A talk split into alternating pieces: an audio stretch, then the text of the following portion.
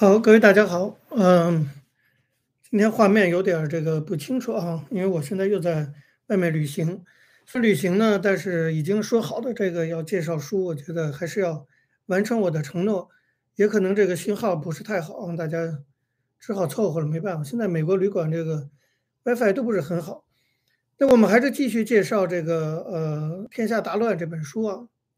那么大家都知道。伯明这个人啊，尤其对川普时期对华政策了解的人都知道伯明这个人。那么，呃，很多人呢也知道伯明的一点背景啊，就是他在中国当过很多年的这个记者，那么还被中国的这个国宝啊熊猫们给打过。你说这个国宝误国呀，你把伯明给打了，后来伯明成了美国的副国家安全顾问，那么对中国做了非常多的犀利的这种政策分析和建议啊。你不能不说这个也有这个。被国宝羞辱造成的他心理上的这种这种既定的印象，至少是啊，所以这个国宝误国呀，那希望他们继续误下去哈。那么呃，就首首先来说呢，伯明的出身本身就很有戏剧性啊。这个川普当了总统以后，按照这个《Ragin》这本书里写，是二零一七年六月九号这天上午啊，他先讲故事。二零一七年六月九号上午呢，这个川普。突然的跟班农讲，他说我们要抓住那个郭文贵，郭文贵出来了。我一般很少提到郭文贵，但是这本书里呢用了一定的篇幅来讲这个郭文贵的事情。那么川普突然跟班农讲我们要抓住那个郭文贵，其实川普根本不知道谁是郭文贵，可是班农知道。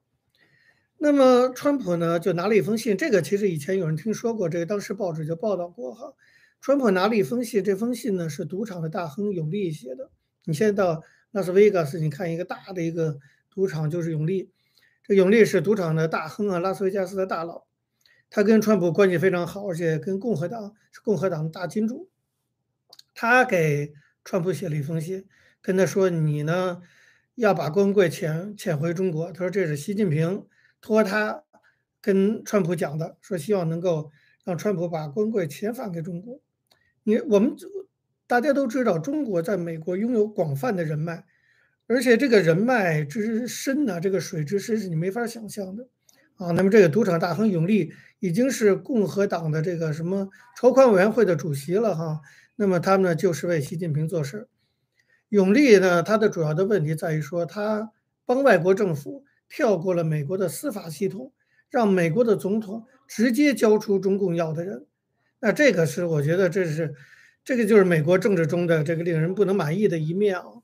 那不管怎么样，川普呢讲了这个话之后啊，那个班农一听就傻了。那怎么能让川普干这件事呢？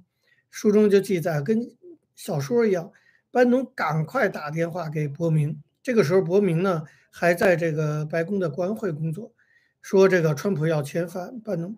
伯明立刻哈，据这个书中写，伯明立刻就赶快跑到办公室来。然后跟这个川普讲，他说：第一，中国和美国没有引渡条约，啊，他说第二呢，郭文贵已经申请了政治庇护，就是基于这两条，我们不能直接遣返郭文贵。这是伯明第一次哈开始介入到这个跟中国有关的这些政策制定中来，出手就非常漂亮。你想他非常的专业，是吧？他从这个没有引渡条约，你不能遣返。而且已经申请政治庇护，他从政治和法律两个方面一下就把川普给怼住了，川普只好就放弃了引渡郭文贵的决定。那么讲到这个故事的时候啊，作者罗金点出了一个问题的实质。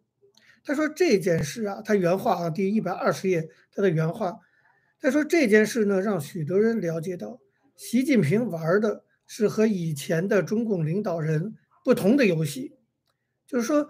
他利用川普对自己的好朋友的信任，直接找上川普本人，而不通过外交渠道，试图撇开川普身边的国安和政治顾问。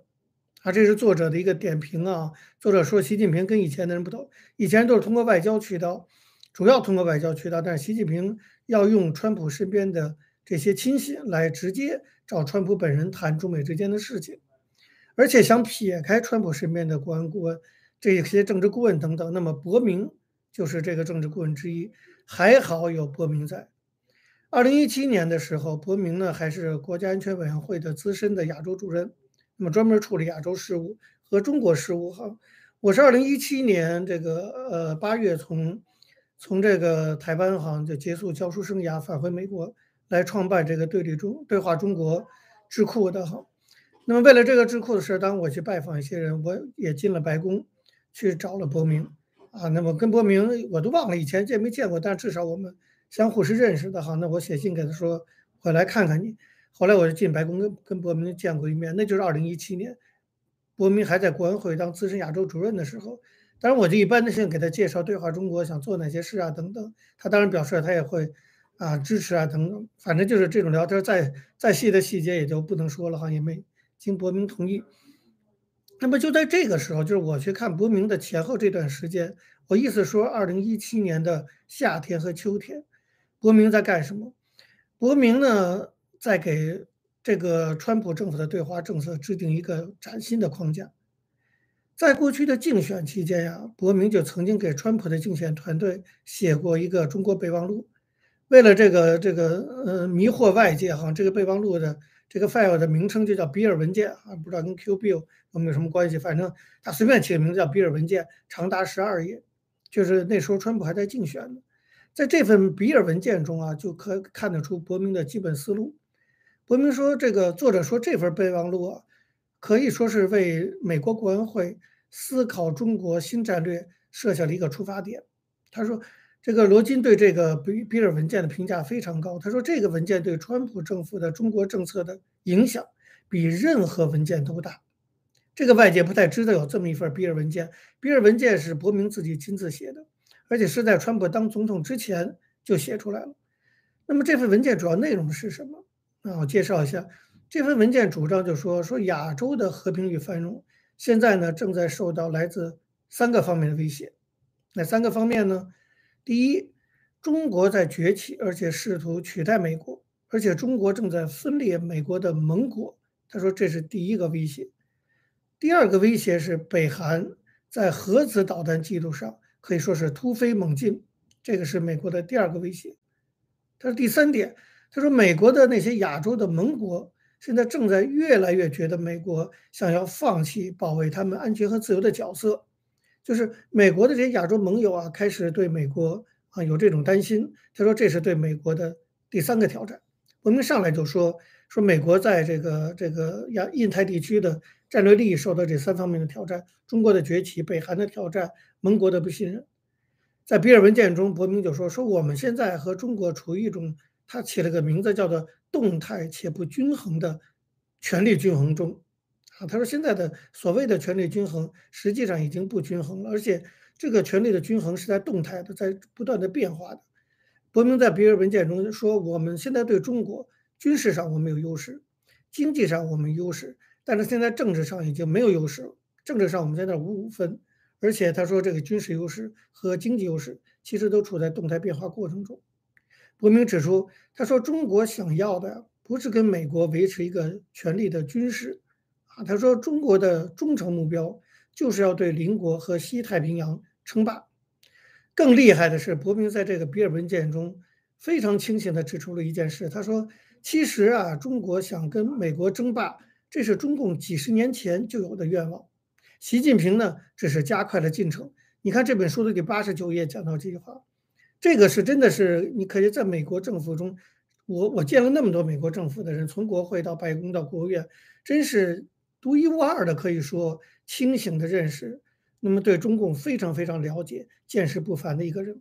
就是他以大家都觉得这个呃，中国是崛起了以后才要跟美国争霸，邓小平什么韬光养晦，伯明一针见血的指出根本没这回事，几十年来中共就在一步一步的准备跟美国争霸。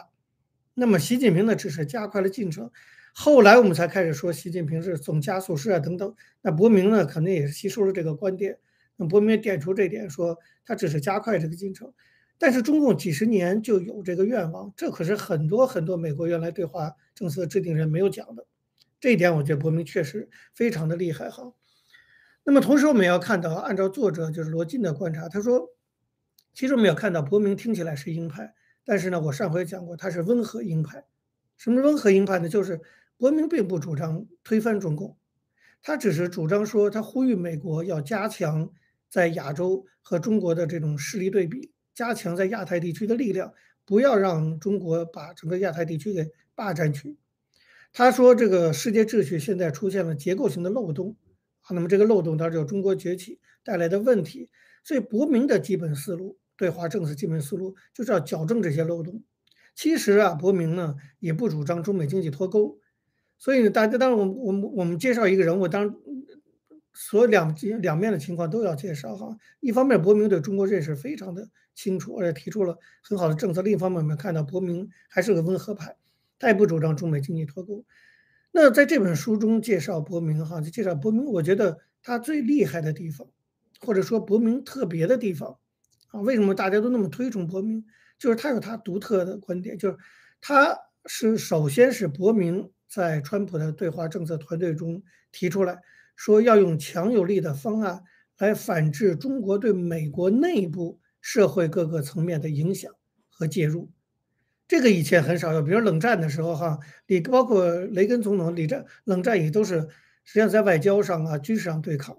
那么伯明提出，就是只有更早在麦卡锡时代有警惕过苏联什么共产党在美国国内渗透。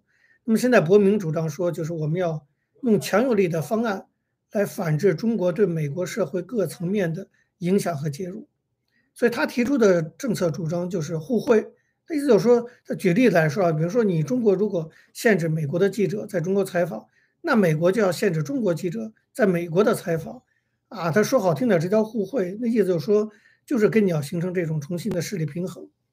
那么，伯明认为说，中国呢已经把不平衡的关系视为理所当然了，是吧？老占这个民主制度的便宜，专制制度老占民主制度便宜。那伯明说，我们现在要把它平衡回来，这是伯明对华政策的一个中心的一个观点哈。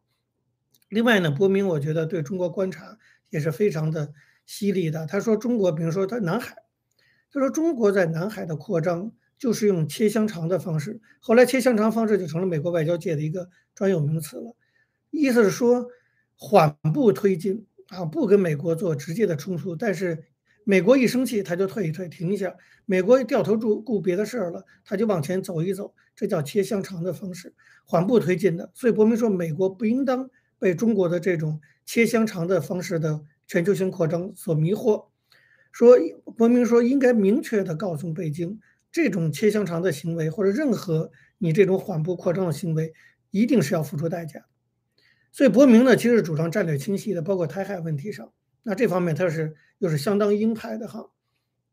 那么另外，伯明对美国川普时期的对华政策的贡献，表现在二零一七年夏天和秋天，这个呃起草了两份秘密的对内的战略文件，这个是作者罗金。的令人佩服的地方，他把这些文件都给找出来了，第一手材料。那么第一个文件，这都是伯明带着一个年轻团队组织的。我那次 二零一七年到白宫见伯明，印象特别深刻。就伯明本身大家知道，那个时候他还很年轻，二零一七年五年前了哈，当然现在年纪也不大，五年前更年轻，精明一副精明干练的样子。我还特别注意到，就是我见很多人，就周围的那些幕僚啊什么，都有一定年纪，可是。陪伯明跟我一起见面的三个幕僚也都非常年轻，看着像大学毕业没多久，那目光炯炯，都很都很精干。就伯明这个团队是个比较年轻化的，而就是这个作者罗晋前讲的这个觉醒派，就是他们对中国已经放弃原来的幻想，准备来对付中国。伯明找了这么一批人，组了个团队。这个团队在二零一七年的夏天和秋天，起草了两份秘密的。对内部的战略文件，就是发给美国政府内部看。那么第一份呢，就是关于如何对抗中国的经济侵略的战略，就怎么对抗中国在经济上对美国这个威胁。那么这份文件，伯明引用了很多三零一调查的资料啊。我们知道三零一调查是美国贸易法第百三百零一条，它有个规定，就是说如果调查证明总统啊应该动用惩罚手段来保保护美国经济的话，只要调查证明了这一点。那么总统就可以独自采取行动，不用经过国会，也不需要跟对方国家谈判，直接惩罚就好了。这是美国贸易法有名的三零一条款哈。那么这个三零一条款很重要的内容就是做大量的调查。伯明引用了很多三零一调查的资料，提出了一些主张啊，就是他的这个第一份秘密文件向美国政府内部提了一些主张，包括什么呢？他说要反制中国从美国大学和研究机构窃取科技。好的，昨天这个美国这个我的母校哈佛大学这个化学系主任刚被定罪，哈，你你就知道就是这些事情在美国早就出现。那么伯明说要反制中国从美国大学和研究机构窃取科技，那么要反制中国的海盗式的并购，要对付中国的出口管制。那么也要对付中国的半导体产业和电信产业，这是伯明在二零一七年提出来的政策主张，在经济领域。那么从那个时候一直到川普下台，一直到今天的拜登政府，你可以看到美国的对华政策都是以伯明这个团队二零一七年这份报告为基础的，对不对？这个包括这个反制中国从美国大学窃取科技呀，是吧？出口管制啊，关于半导体产业的问题等等，伯明早就提出来了。是吧？所以从 共和党到民主党，其实对对伯明的这些政策都是采取呃沿用的这种这种方式。那么伯明和他的团队呢起草的另一份文件，那就是外交方面叫做印太战略框架，这是伯明做出的一个非常非常大的贡献。我们知道这个过去啊，美国谈到对华政策的时候，它的一个大的框架有两个，一个呢就是它要拉拢欧洲，就是现在拜登政府老说的，就是跟欧洲结盟。形成阵营去对付中国，还有一个他从来用的概念是太平洋这个区域啊，那个奥巴马后期就跨太平洋经济合作协议等等，始终用的是太平洋这个概念。伯明呢把这个概念给改了，伯明提出来了印太战略，这个完全是伯明最早提出来的啊。那么现在印太战略已经成了所有的不光是美国哈，所有的国家的惯用的这种外交词汇了。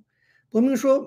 美国啊，应该加强跟前线国家交往，是吧？那个欧洲对于中跟中国的竞争来说，欧洲当然重要，可是欧洲并不是前线国家，对吧？而且更不是对抗的前线国家。他说的前线国家，比如包括就日本啊，这个印度、越南、菲律宾等等。伯明说，美国应该加强跟这些国家交往的概念，应该把资源更多的放在印太地区，此为印太战略。就是你更多资源不要用在别的地方，如果你尤其在对抗中国的方面的资源，应该放在印太地区。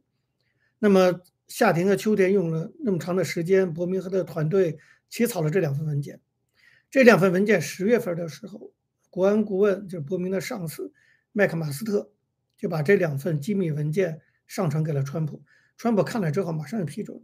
我觉得川普大概也也也也不太仔细看，也不太了解。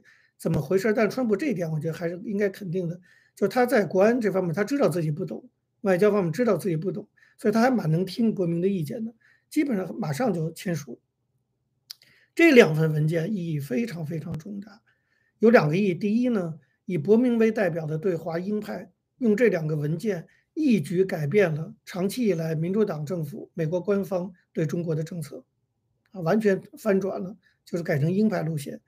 第二一个呢，就是其实就像作者罗金讲的哈，这个他说十几年来，美国政府内部开始越来越多的人觉醒啊，那么他们想对中国强硬，可是要具体怎么强硬，用什么样的方式强硬，很多人糊里糊涂。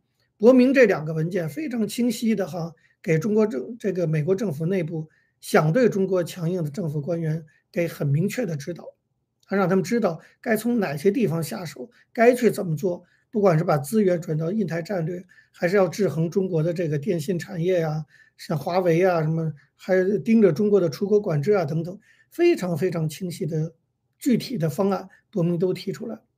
所以整个的川普任内一直到今天拜登政府任内，对华政策的精准啊，那伯明可以说是居功厥伟啊，那么确实起了非常大的作用啊。原来在白宫国安会工作的有个叫 Joshua Steinman 的人。前两天在发了个推特哈，曹海学发给我看，他在推特上呢就有讲了这么一句话，他说未来啊，历史学家一定会认识到一点，那就是说伯明几乎可以说是一人或者说是一手反转了整个美国在印太事务上的外交政策，这评价非常高。他这个这个扎什瓦他本身就在国安会工作的，他了解伯明的意义，他就说未来历史学家会认识到伯明可几乎可以说是伯明一个人。整个反转了美国在印太事务上的外交政策，你想这个评价是多么的高，而且我必须得说，我认识的人对伯明也都是有类似这样的评价，都非常的敬重他。而且伯明这个人，他的政党立场并不太鲜明。他在川普后期，他很早他就辞职了。就当这个政党竞争已经到了你死我活的时候，他就退出来了。他个人政党立场不鲜明，所以我觉得伯明是美国对华政策的一个公共财啊。他并不是说非得是共和党的人他才去提供意见。伯明的中文老师就是我们大家都知道很有名的林培瑞 p e r l i n k 那么在拜登政府上台以后呢 p e r l i n k 曾经在《纽约时报》的这个。那个呃，书评那个吧写文章呼吁拜登政府继续重用伯明，完全没有下文，根本没有被采纳，伯明根本就没有被重用。伯明现在就到斯坦福的智库啊去工作啊等等。那么，但我相信未来如果有一天共和党有机会上台的话，伯明还是会被重用的。那么，这是伯明在在接下来我们对这个川普政府四年的对华政策介绍中。你大家还会看到伯明起的重要作用，尤其是在疫情的这个问题上，这个是后话了啊。但是我要说的就是，虽然伯明这么成功的反转了这些政策，但是伯明是个比较低调的人啊。那么他这些工作都是低调进行的，而与此同时呢，美国所谓天下大乱，也就是乱在这儿。当伯明在做这么多具体的低调的工作的时候，美国有一批人却是在高调的在川普身边为中国政府说话。啊，就所谓的鸽派，声音也很大。那么川普呢，也是左右都听哈。